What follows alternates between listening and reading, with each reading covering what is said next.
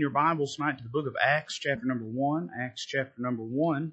Man, what a blessing to be in the Lord's house tonight. I'm thankful for all the praise that we heard tonight.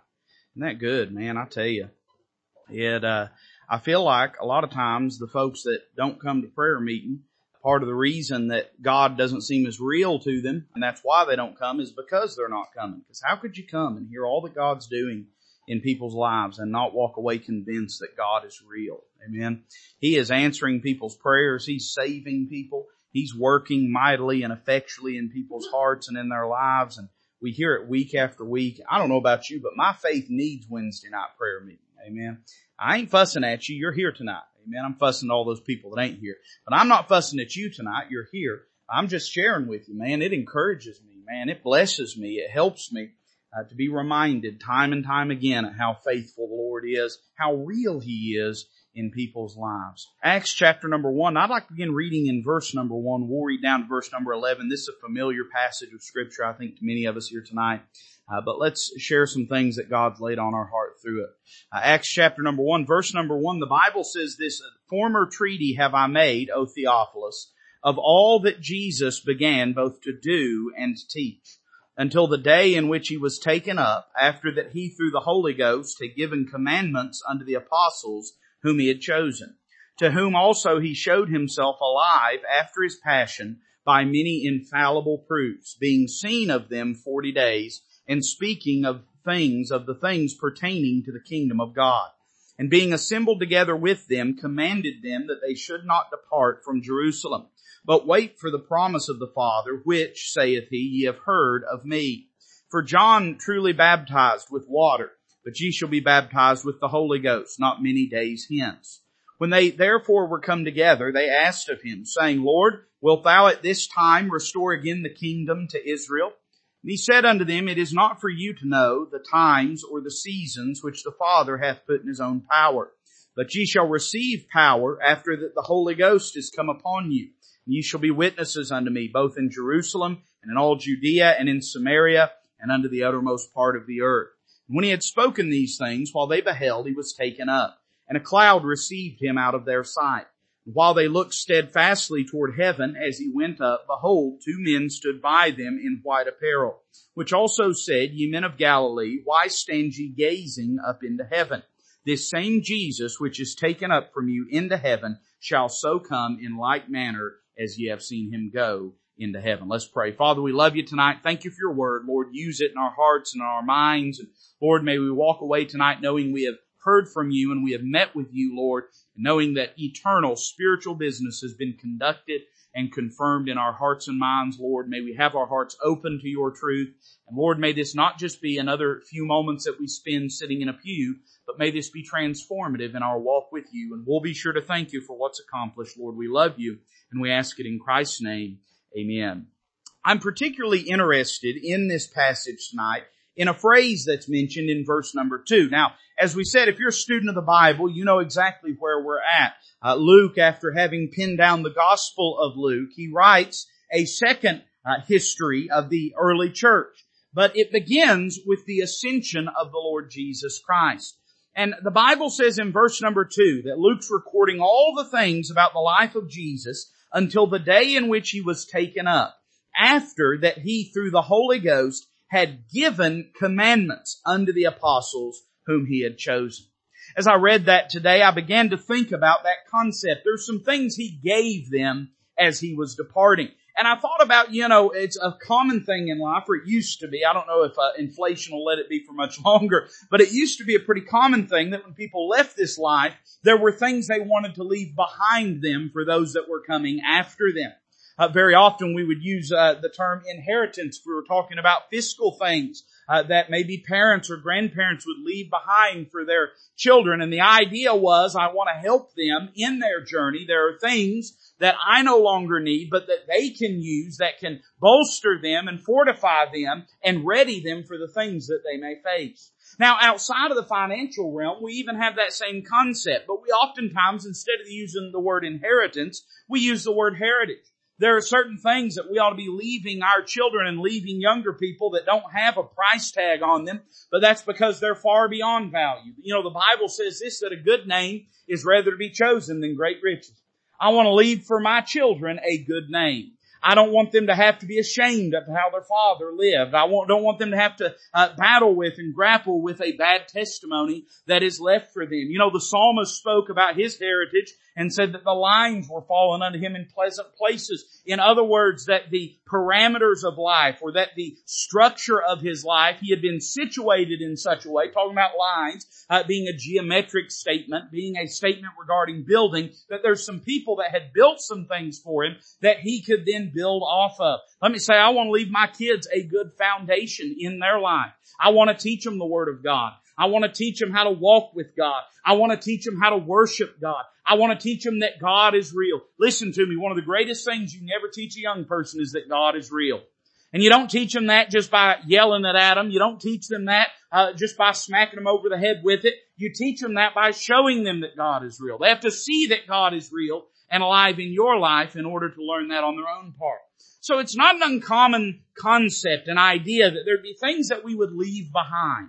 And we find the very same truth in the ministry of the Lord Jesus. We're told in verse 2, there were some things he gave his apostles, and it speaks specifically about commandments that had been given unto them. And certainly he had taught them, he had given them the Great Commission, he had taught them many things in his earthly ministry. But when we read these 11 verses, I think we find a handful of things that he left behind. And these are our heritage. Sitting here on this Wednesday night in prayer meeting, these are things the Lord Jesus has left for you and I, just as He left for the apostles. The question I have for you tonight, are we availing ourselves of it? Are we living in the strength and reality of these things? Are we letting these things shape our life? You better believe if you had uh, got a letter in the mail that some long lost uncle that you never knew nothing about had died a millionaire and had left it sitting for you in some Swiss bank account, you would avail yourself of it. You'd say, how can I get to it? And you'd start changing the decisions you make. You'd probably go out and buy you a brand new truck, or I don't know what you'd do. Uh, you'd go out and do something.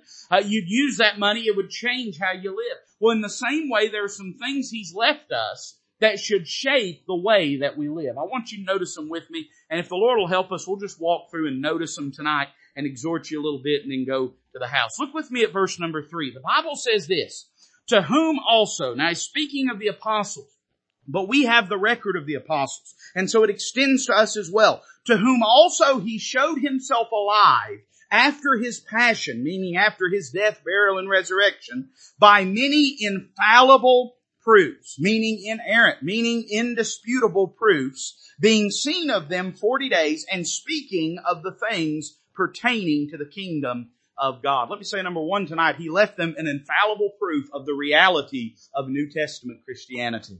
Now, what is this infallible proof that he has given us? And the Bible says many infallible proofs. And what it's speaking of is the multitude of occasions upon which the Lord appeared to his uh, disciples after he was risen from the dead. But what is the very heart and substance of what's being spoken of here? It says in the next phrase, being seen of them 40 days and speaking things pertaining to the kingdom of God. The proofs that he gave them was his resurrected life that they were able to witness and behold. Can I tell you this tonight? We have the greatest foundation for a religion that any religion could ever hope for. We have the foundation of the indisputable resurrection of the Lord Jesus Christ. I don't have time to do it right now. I, a lot of times we'll preach a little bit on it come Easter time. But the resurrection of the Lord Jesus Christ is one of the most documented events. It is the one of the most rationally founded events throughout all of human history. It is unimaginable to think that the resurrection of Christ could be a hoax and Bible Christianity would still be thriving today. It's unimaginable to think that that hoax could have been perpetrated at that time with so many people alive. Whenever Paul gave testimony in 1 Corinthians 15, says he was seen of above of 500 brethren, said he was seen of Cephas and of James and of John, uh, said that, uh, you know, we have uh, received a confirmed witness of who he is. There's people alive, Paul says, during the day that he lived that could tell you that Jesus was risen from the dead. Paul could have never written that if it hadn't been true. He would have exposed, been exposed to be a charlatan and a liar. We could talk about the scriptural record and testimony of the resurrection, how that uh, it is not written as a hoax would be written. Uh, they used women as the witnesses, and that would have been uncommon in that time. They named notable people that were known by name in that day, like Nicodemus and Joseph of Arimathea. All the body of evidence taken together makes it infallible, indisputable that the Lord Jesus rose from the dead. And no other religion in the world can claim that sort of foundation. Uh, they are, are based on such spurious concepts of people getting golden tablets in hats from angels and ideas of vague messages that do not carry any substance or life transforming truth. But you and I hold the truth tonight in Bible Christianity. And we ought to, you say, preacher, how can I avail myself of that? By living in confidence and in boldness concerning the reality of it. Well, you don't have to apologize for being a Christian.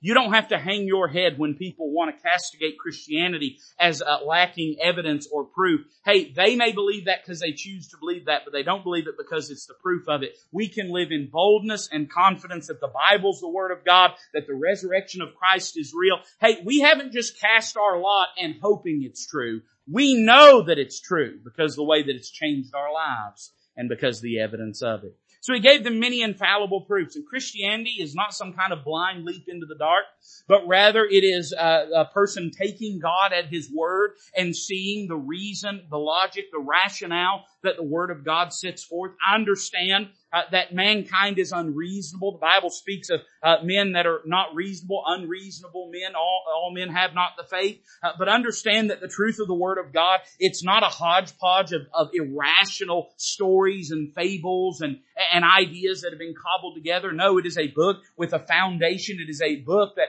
I hear all the time about how there's all these errors in the King James Bible, but can't nobody seem to find them when you ask them to find them. Amen. Uh, you say, preacher, what are you getting at? I'm saying we have a real foundation for what we believe. And that's a precious thing. We don't have to wander about just accepting the uh, ludicrous rantings of some uh, prophet or some imam or some rabbi. We can ground ourselves on the inerrant truth of the Word of God and know that we have a firm foundation.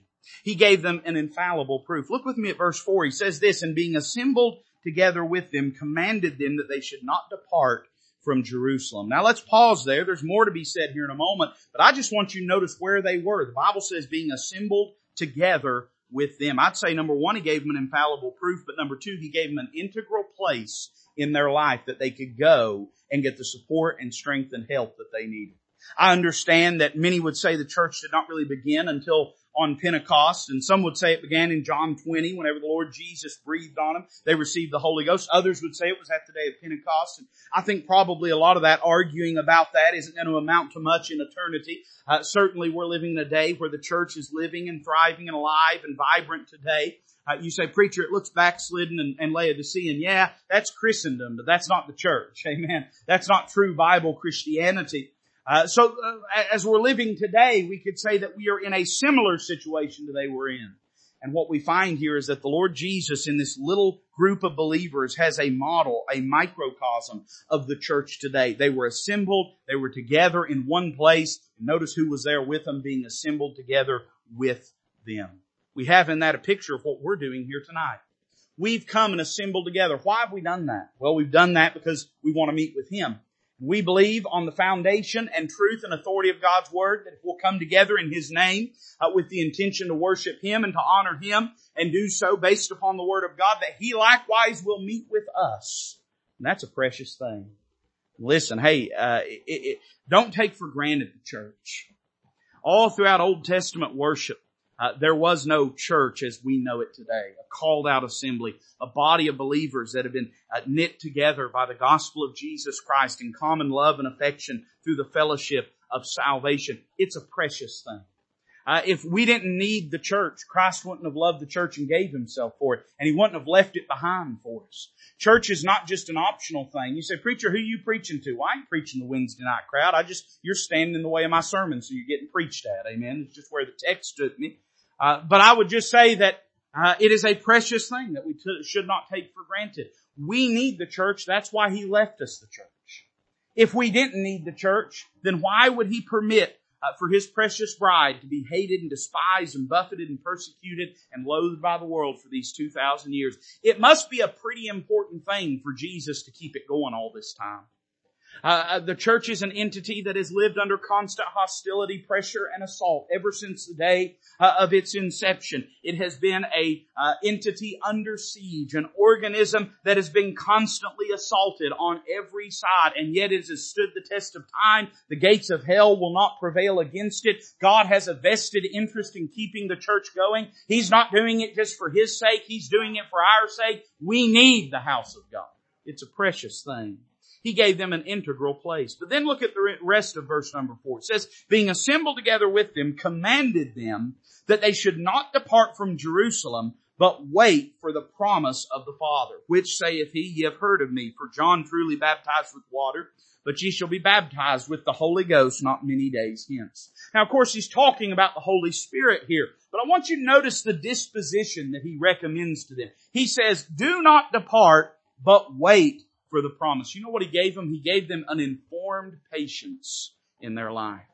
He revealed to them that there are going to be times in our life that we're going to have to wait on God to act. And it's not because God is dragging his feet, uh, nor is it anything necessarily wrong with us. It is the nature of us being finite beings living on this moving continuum of time. But that being the case, he's reminded us that there are times when we must wait on God to work and to move and to act. Just because we're waiting does not mean that we're wandering. Uh, God does not uh, love idleness, nor does He love busyness for the sake of busyness. I'll tell you what God values is being in the will of God if we're in the will of God, and if the will of God uh, demands of us patience while we wait and desire for things to change or to develop in a way that we wish that it would, we do not have to worry that we are somehow betraying our calling. There are times, just as it was with the disciples, the will of God for this period of time was wait for God to move. When He moves, don't wait no longer. Be ready to move with Him. But during that time, you're going to have to wait on the Lord. And this would become foundational to the apostles.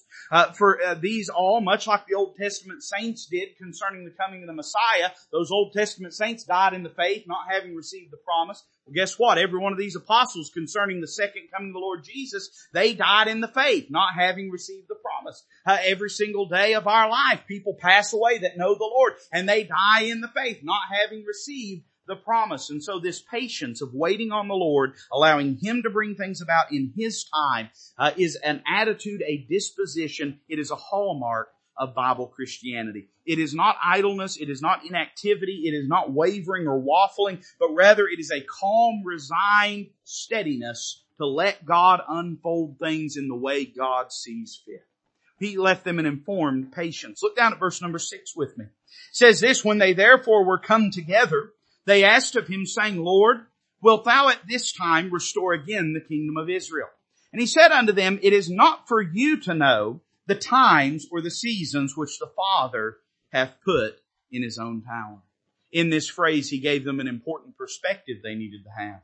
They were asking a question that was quite natural to them. They had lived in the boldness and confidence of an impending kingdom throughout the entire three years of our Lord's earthly ministry. They believed themselves to be on the immediate chronological cusp of that kingdom being brought into realization and into fruition. And now the Lord Jesus has died. He's been buried, risen from the dead. And for 40 days, He's walked amongst them. He's talked to them about the kingdom of God. He's talked to them about the plan of God. And now He's getting ready to depart.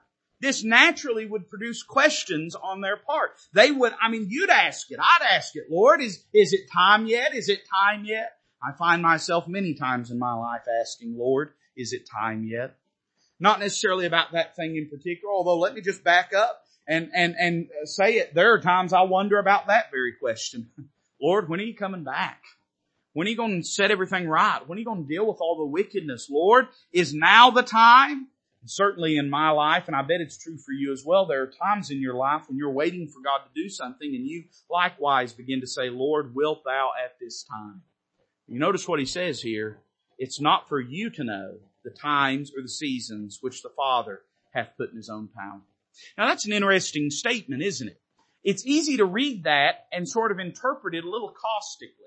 Almost like he's saying it's none of your business. But I don't think that's what the Lord's saying.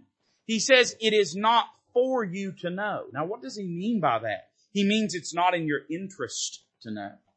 In other words, and you've heard this before, if God dropped a crystal ball in our lap and we saw everything that was coming down the road, I, I don't know what you'd do, but I'd probably climb up into bed, pull the covers over my head and just lay there and hide from what the future holds uh, in front of me. But the reality is God dispenses to us life day by day because that is the most effective means through which our faith can be grown and our relationship with Him can be developed and become robust. And it is the way that God can most easily unfold His will in our life.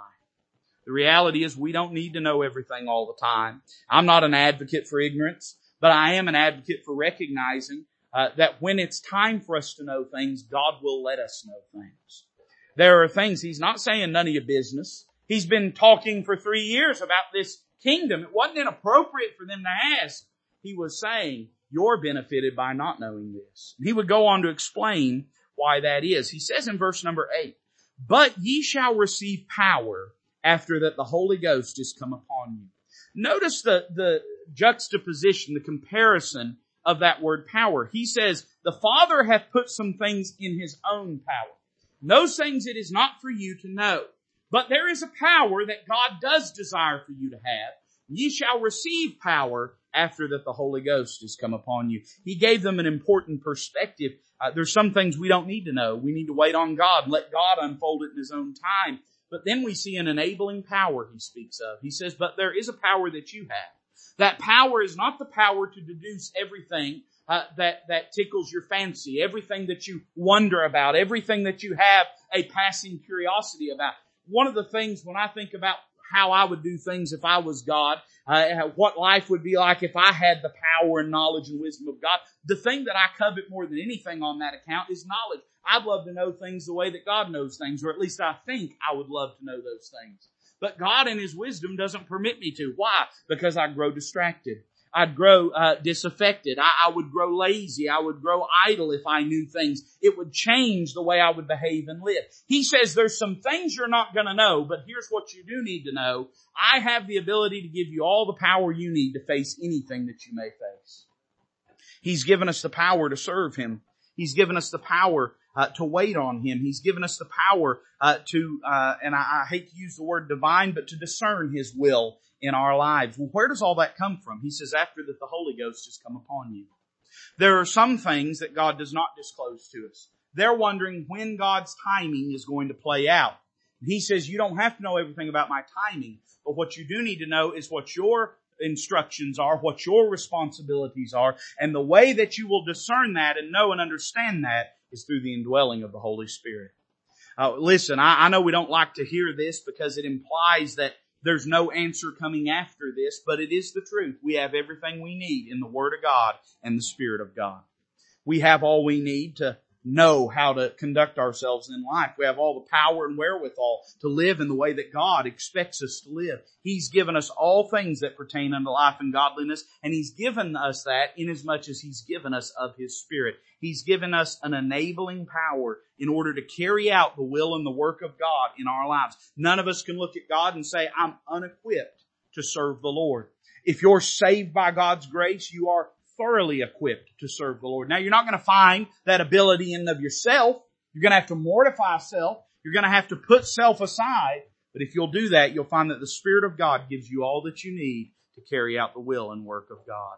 He gave them an enabling power. Then look what he says. You shall receive power after that the Holy Ghost has come upon you. And what are you going to do with that power? Ye shall be witnesses unto me, both in Jerusalem and in all Judea and in Samaria and unto the uttermost part of the earth. He gave them an instructive plan. He said, this is what I want your life to be about. I want you to take this same life transforming power that the gospel has, take the same thing that I've done in your life and carry it to those that are in need of hearing it in their own life. He went so far as to set out people groups that they were to reach. And I think if we look at these categorically and, and regard them in, in their relationship to the apostles, we get an idea of who he's talking about. Of course, those that were in Jerusalem would have been those that they were most comfortable with and those that were most immediately at hand, those that were closest to them. He talks about those that are in Judea, those that are in a broader region. He's saying you gotta move out beyond your comfort zone. Go and reach those that you wouldn't reach except for you trying to reach them. I'm going to say that again. I want you to get it. Go and reach those that you would never reach were it not for the fact that you were trying to reach them. Some of us, we only ever witness to people that we half trip over. We ought to be seeking people, seeking opportunities. If they were going to reach people in Judea, they were going to have to go looking for them. And then he says in Samaria, those are the people they hated, they despised, that they would never have talked to had the gospel not compelled them to do so. And then he goes on, just in case we're afraid we're going to run out of work to do, he says, unto the uttermost part of the earth. He's given us the plan for our life. Now, it does not mean that that answers every particular detail of our life. But of course, the Spirit of God will guide and direct us in those matters. But it has given us an overarching purpose to our life. Whatever other things may occupy our days and our attention and our responsibilities. And I, am not begrudging you those things. I don't believe God begrudges you those things. They are all to operate within the sphere and, and subject to that overall purpose of being a witness for the Lord Jesus Christ. In other words, while we're doing everything else, we ought to be doing that first and foremost. And inasmuch as we have those responsibilities to carry the gospel uh, out to the world, that will carry us along many of the same paths that require us to carry out our daily responsibility. But we ought to always view ourselves primarily as being a witness of the gospel of Jesus Christ. He gives them an instructive plan. Look at verse number nine. He says this, and when he had spoken these things, while they beheld, he was taken up and a cloud received him out of their sight. I want you to think with me about why he left. Why did he leave? The blood had already been applied at the mercy seat. The uh, process of redemption, of securing redemption, salvation for mankind had already been effectuated. Why did he leave? Well, the answer to that is what's he doing right now? The Bible tells us this, that he's seated at the right hand of God the Father, and he ever liveth to make intercession for us. Here's what he did. He gave us an interceding priest in the throne room of God.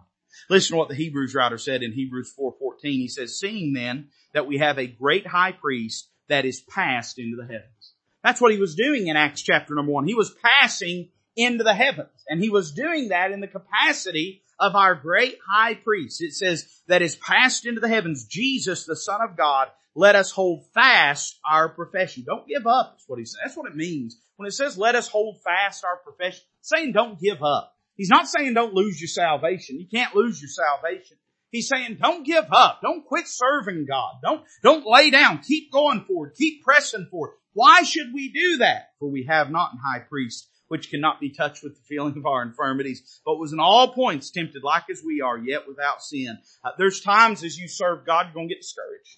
There's times as you serve God, you're going to get disillusioned. There's times as you serve God, you're going to wonder what it's all for. And in those times, don't give up. Look up. Look what he says. Let us therefore come boldly under the throne of grace that we may obtain mercy and find grace to help in time of need. He says hold fast to your profession. There's going to be times you're going to feel like you're losing your grip. What do you do in those times? You march into the throne room of grace and you say, Lord, I need help. I need help. I need strength. I need encouragement in these times. And we can do so in boldness because we have an interceding priest. Because there is one at the right hand of God whose heart is touched with the feelings of our infirmities, who knows exactly what we are experiencing. One of the great lies when we're discouraged that we tell ourselves is that no one understands. Why do we do that? Because if no one understands, if there's something proprietary about our suffering, then it excuses us to stay in our suffering. It excuses us to wallow in our despair because we can say other people would have wallowed in their despair had their despair been as severe as mine. Therefore, when we recognize that the Lord Jesus has experienced everything we've experienced, it precludes us from being able to do that because we've got to say, hey, could be nobody else has been through it, but Jesus has been through it. And if he's been through it, he can help me get through it. He is our interceding priest. Not only did he uh, give them an interceding priest, but look what it says in verse 10. It says, while they looked steadfastly toward heaven as he went up, behold, two men stood by them in white apparel. I like this. Which said, ye men of Galilee, why stand ye gazing up into heaven? This same Jesus which is taken up from you into heaven shall so come in like manner as ye have seen him go into heaven. You know what he gave them? He gave them an energetic posture. They were doing what you or I would have been doing. They're standing there slack jawed, staring up into heaven, couldn't believe what they was looking at. And the angels remind them that this was not by accident, this was not by incident, this was by providence. He has ascended into heaven to do a job, and He has left you here on earth to do a job. Why are you just standing here idly gazing up into the heavens? There's a work to do. You're to go back uh, into the city. You're to tell others about what has transpired. You're to share the truth of what God has done. In other words, He gave us our marching orders. He told us how we're to live. They were standing in idle amazement at the wonder and awe of His ascension. And they are jarred back. They are arrested back into energetic service because the time is short. Can I tell you, if we're not careful, listen, just church, if we're not careful, we'll be exactly like them. We'll spend all of our life just staring up into heaven in wonder and amazement at what God has done in our lives. Now you say, preacher, shouldn't we be amazed? Shouldn't we be awestruck by what he's done? Sure, we should be amazed. We should be awestruck. Uh, but we shouldn't be thunderstruck by it. We shouldn't just stand still and not do anything. We should not allow that to satiate our, our drive to, to serve Him. We shouldn't let it anesthetize our passion for Him. Christianity is not, I'll tell you how I heard a preacher say it one time. A preacher was talking about the foundation. Other foundation can no man lay than that which is laid, which is Christ Jesus. He said the foundation's wonderful, but you don't build anything by standing around and staring at the foundation all day. It's good. We ought to, we ought to rejoice in all that He's done. I'm not advising that we move past the wonder of it all, but I am saying that the wonder of it all should not paralyze us from going in the strength of the will of the Father. Uh, he said, listen, you need to get busy. There's a work to do. There's a job to do. Don't just stand here gawking. Go and serve Him and labor for Him. And then notice what He says at the end of verse 11. I'll mention this and be done. This same Jesus, He says, which is taken up from you into heaven shall so come in like manner as ye have seen Him go into heaven. You know what He left them with? He left them with an encouraging promise that this was not the last time that they had seen Him, that He was indeed coming back. You and I still today live in the strength of this promise. Uh, that's the blessed hope uh, that the Bible speaks about that Paul wrote about. Uh, the blessed hope of his glorious appearing that we are looking forward to the day when he comes back first for his own, for his bride, and then afterwards to be revealed in glory with the angels from on high and the hosts of heaven. Uh, he left us promising us he is coming back. That should not paralyze us into inactivity. I told you earlier, they, when they asked, without this time uh, restore the kingdom. If he had answered, if he had just told them what they wanted to know, if he had said, I mean, and I can't speak to it because I don't know how long it'll be till the Lord returns. But I know today we're sitting 2,000 years plus from it. And if he had said, well, it's going to be a little over 2,000 years, they probably would have despaired. They lived in the strength of believing that it could have been at any moment. That's not by accident. the imminent return of the Lord Jesus, the imminence of the rapture is meant by divine design to spur us to urgency in our life. Recognizing that He could come back at any moment. Man, that, that gives me the encouragement I need. Has it ever dawned on you that this day could be your last day? Your very last day. Uh, with all of its sorrow and suffering and with all of its missed opportunities, this could be our last day. He wanted to leave us on edge. That's not by accident. He wanted to leave us with an attitude of expectation and anticipation in our life. Why is that? Because that's what makes Bible Christianity live. When it resigns itself to just dusty dogmatism, when it resigns itself to just sort of theoretical sermonizing, and it's no longer about living a life that is meaningful, that changes things, then it robs the heart of what Bible Christianity is meant for. So he left us waiting, expecting, knowing at any moment he could return. The question I have, are we living in this strength? These disciples went in the strength of this and they changed the world. What are we doing in light of these things? Because the same things he left them, he has left us as well. Let's bow together tonight as a musician comes to play. The altar is open and I don't know what God may have spoken to you about, but I know that if he spoke to you about something, it must have been important. Is there an area of your life that you've allowed to, to slack, that you've allowed to slip? Is there something in your life in the realm of dedication, devotion, maybe the, the fellowship that you have with the Lord, you've allowed it to grow cold, but something in your life that needs to be addressed. Or maybe it's one of these truths that have been shared tonight. Something about something He left us that you realize, you know, I'm really not living in light of the strength of that. Why don't you address that thing with Him tonight? We have a gracious God that's ready to set those things right, that's ready to forgive us, that's ready to restore us, that's ready to work mightily in our hearts and minds. Why don't you meet him and let God do that work in you? Father, bless this invitation. May it magnify the Lord Jesus. We ask it in his precious